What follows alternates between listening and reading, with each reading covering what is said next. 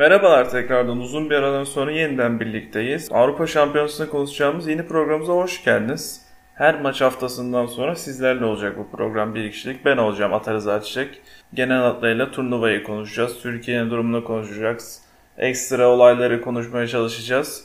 Gibi gibi ve hemen Türkiye'den başlamak istiyorum. Türkiye çok kötü bir başlangıç yaptı turnuvaya. Ee, İtalya karşısında sadece yenilmedi, ezildi.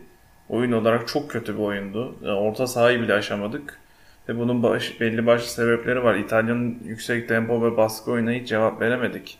Ee, özellikle savunmadan topu hiç çıkartamadık.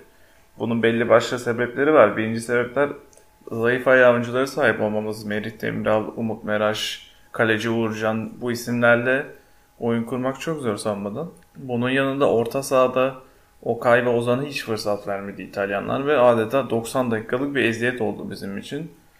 Ya tabii dünyanın sonu değil bu mağlubiyet. Ee, ağır bir mağlubiyet. Yani turnuvanın en kötü performanslarından birine imza attık ilk maçlar sonunda. Ama hala da şansımız var. Özellikle İsveç-Galler maçının berabere bitmiş olması, İsviçre-Galler maçının berabere bitmiş olması ve İsviçre'nin ikinci maçın İtalya'ya da oynaması yani orada alacakları bir mağlubiyet üstüne bir daha yol yorgunluğuna düşecekler, Bakü'ye gelecekler.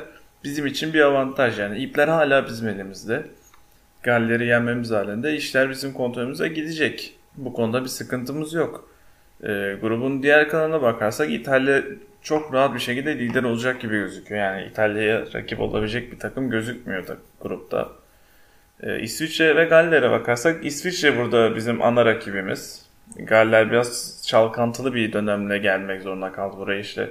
Ryan Giggs'in görevden olması, üçlü sistemden dörtlü sisteme geçiş bir sorunlarla geldiler ama çok iyi bir efor sarf ettiler İsviçre karşısında. Zaten Gareth Bale gibi bir silah sahipler. Kiefer Moore harika bir maç çıkardı, golünü attı. Daniel James, Harry Wilson gibi isimlere sahipler. Evet yani grubun en zayıf halkası gibi gözükse de özellikle ikinci maçta bize çok sıkıntı yaratabilirler. İkinci maçta Şenol Güneş'in bazı değişiklikler yapması şart. İtalya maçında rakibi analiz edemedi çok açıktı. Yani İtalya hiç karşılık veremedik. E, bu maça bakım daha farklı isimlerle daha farklı bir taktikle çıkacak mı? Bu mağlubiyetin telafisini yapmak zorunda. E, bunun dışında tabii ikinci güne maalesef Christian Eriksen'in olayı damga vurdu. E, çok acı, çok üzücü bir olaydı. Ki neyse ki hala aramızda, hala yaşamına devam ediyor. Umarız da uzun yıllar devam eder ki e ben futbol kariyeri muhtemelen bu aşamada bitti ama hiç önemli değil. O hala yaşıyor, hala aramızda. Önemli olan bu.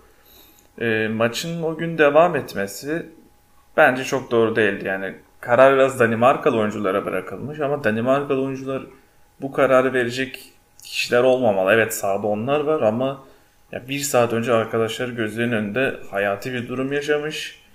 E, bu hayati durumun üstüne ne hadi çıkın oynayın oynamaya karar verin demek çok doğru değil. Yani bu maçın bir gün sonra oynanma devam etmeliydi bence. Ama oynandı. Yani maçında kimse maça da odaklanamadı ama Finlandiya neticede maçı kazanıyoruz. Turnuvanın da kaderi değişmiş oldu. İlk golleri ya sevinemediler bile yani öyle bir durum ki. Danimarka için de işler tatsız başladı. Çok tatsız ama kimsenin hani maçı ya da turnuvayı düşündüğünü düşünmüyorum. Herkesin aklı Eriksen'de olacaktır. Grubun diğer maçında da e, Belçika Rusya ile oynadı ki beklenen gibi Belçika domine etti maçı. Lukaku muazzam bir performans oynadı. Inter'deki momentumunu burada da sürdürmeye devam ediyor. Belçika'nın e, yaşlanan havuzuna rağmen bu bir son şans ve bu son şansı kaçırmak istemiyorlar.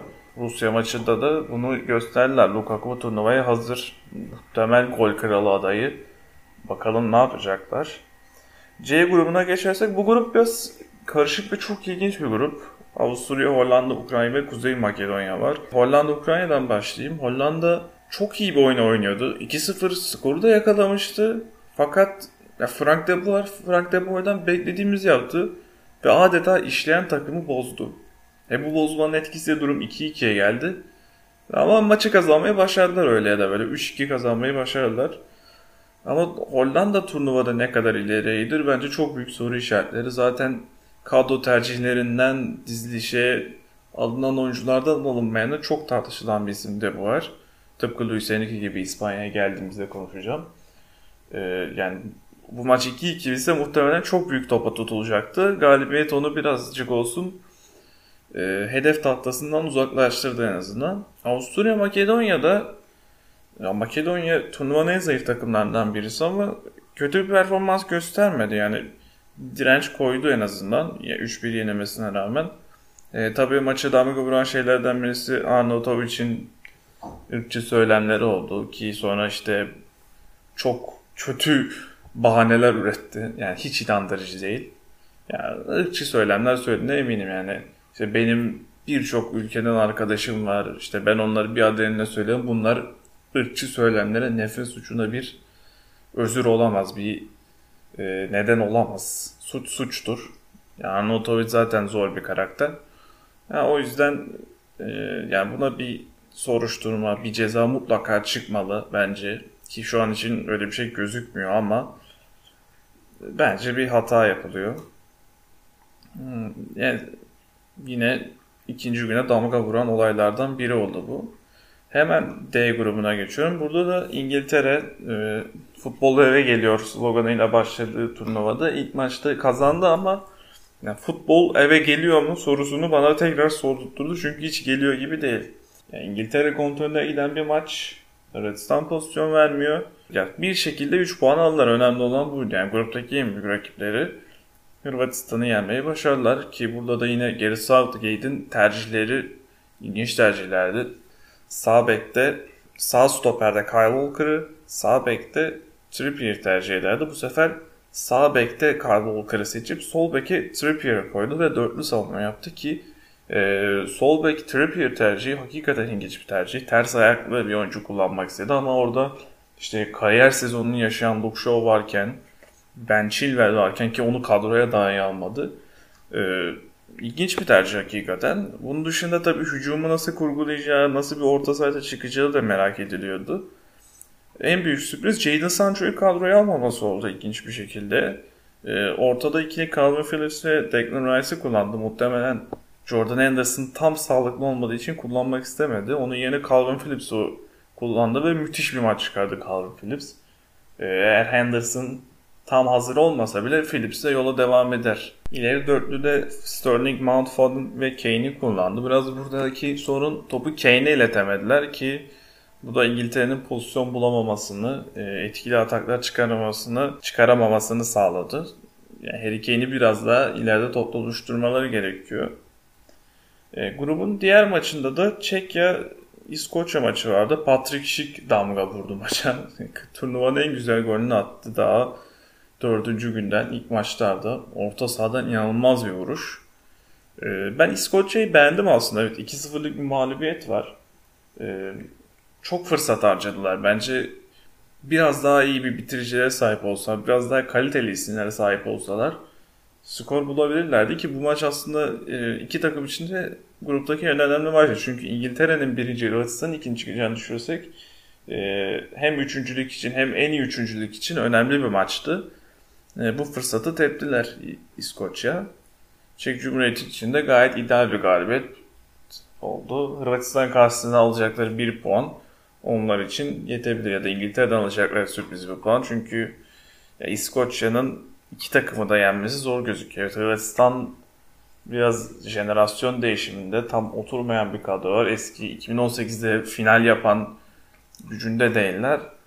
Ee, ama yine de gruptan çıkacak takım gibi gözüküyorlar. E grubuna geçersek bu da en çok sürprizlerin olduğu grup oldu. E grubunda İspanya İsveç'le oynadı ve neredeyse maçı dahi kaybediyordu. Yani 900 küsür pas yaptığı, İsveç'in yarı sahayı geçmekten hiç hoşlanmadı, hiç istemediği bir maçtı. Neredeyse Alexander Isak'ın şovuyla kaybedeceklerdi maçı. Bir topunu çizgiden çıkardılar, direkten döndü. Diğerinde Markus Berg'e 3 kişinin arasına çıkıp harika pas attı. Berg bitiremedi. Yani İsveç iki atak yaptı ve ikisinde de çok net goller bulabilirdi.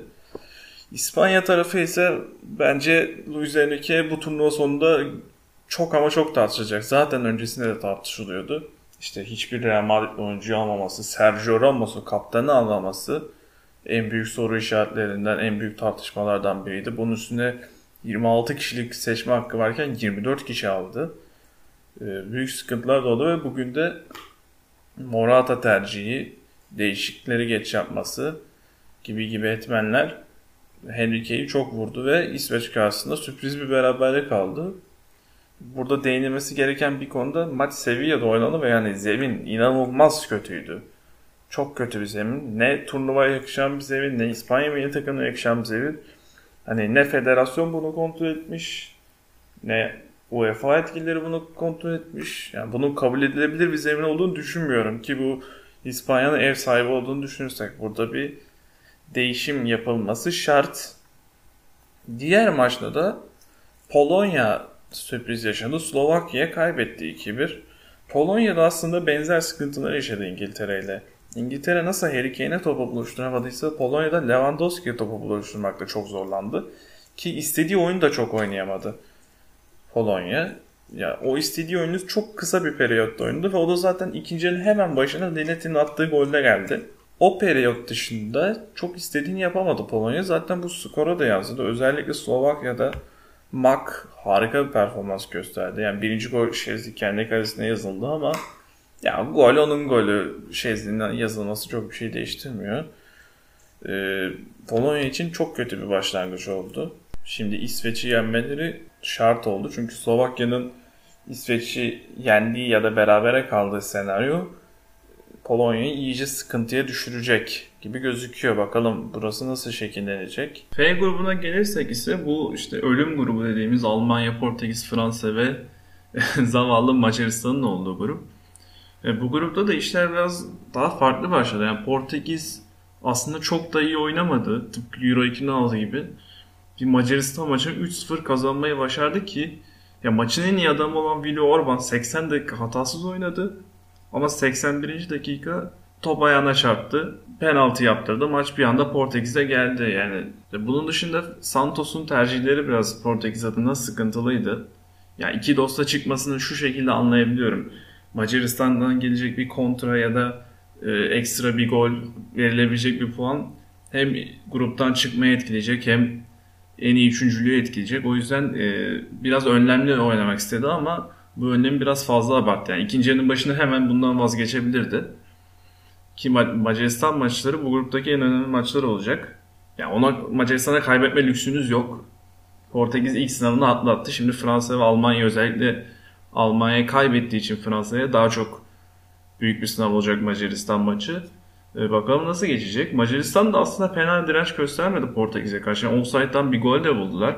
Savunması açıklar verse de fena savunma yapmadılar Portekiz'e karşı. Belki Saboslay olsa daha farklı, daha güçlü bir takım ortaya çıkacakmış. Hatta büyükleri zorlayabilecek seviyeye gelebilirmiş ama yok maalesef. Macaristan muhtemelen sıfır çekerek bitirecek turnuvayı ama bunu, onlar için büyük bir kayıp değil. Diğer taraftan Fransa alışık olduğumuz gibi yani istediği gibi oynadı. Golünü attı. Hatta iptal edilen iki gol de var. 3 puan aldı ve e, Almanya'yı yenmeyi başardı. Almanya'da tabii tartışmalar devam ediyor. İşte Löw'ün son sınavı nasıl bir taktikle çıkacağı merak konusuydu. Üçlü çıkmayı tercih etti. Joshua Kimmih'i sağ, sağ bekte kullandı. E, bunun dışında tabii bir gol sorunları olacağı kesindi ki öyle de gözüküyor. E, Thomas Müller, Timo Werner yeterli katkıyı veremeyecek gibiler. Şimdi Macaristan karşısında mutlaka kazanmak zorundalar. Şimdi Macaristan'ı mutlaka yenmeleri gerek. Ki en az 3 gol atarak yenmeleri gerekiyor ki Fransa'nın 3'te 3 yaptığı senaryoda Portekiz'de ikincilik maçına çıkabilsinler.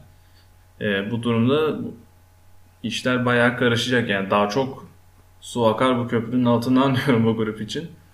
Bakalım ilk maçların sonuna geldik. Bu programın da sonuna geldik. Yaklaşık bir 15 dakika kadar sürdü. Ee, bir sonraki maçlar maç haftası bittiğinde görüşmek üzere.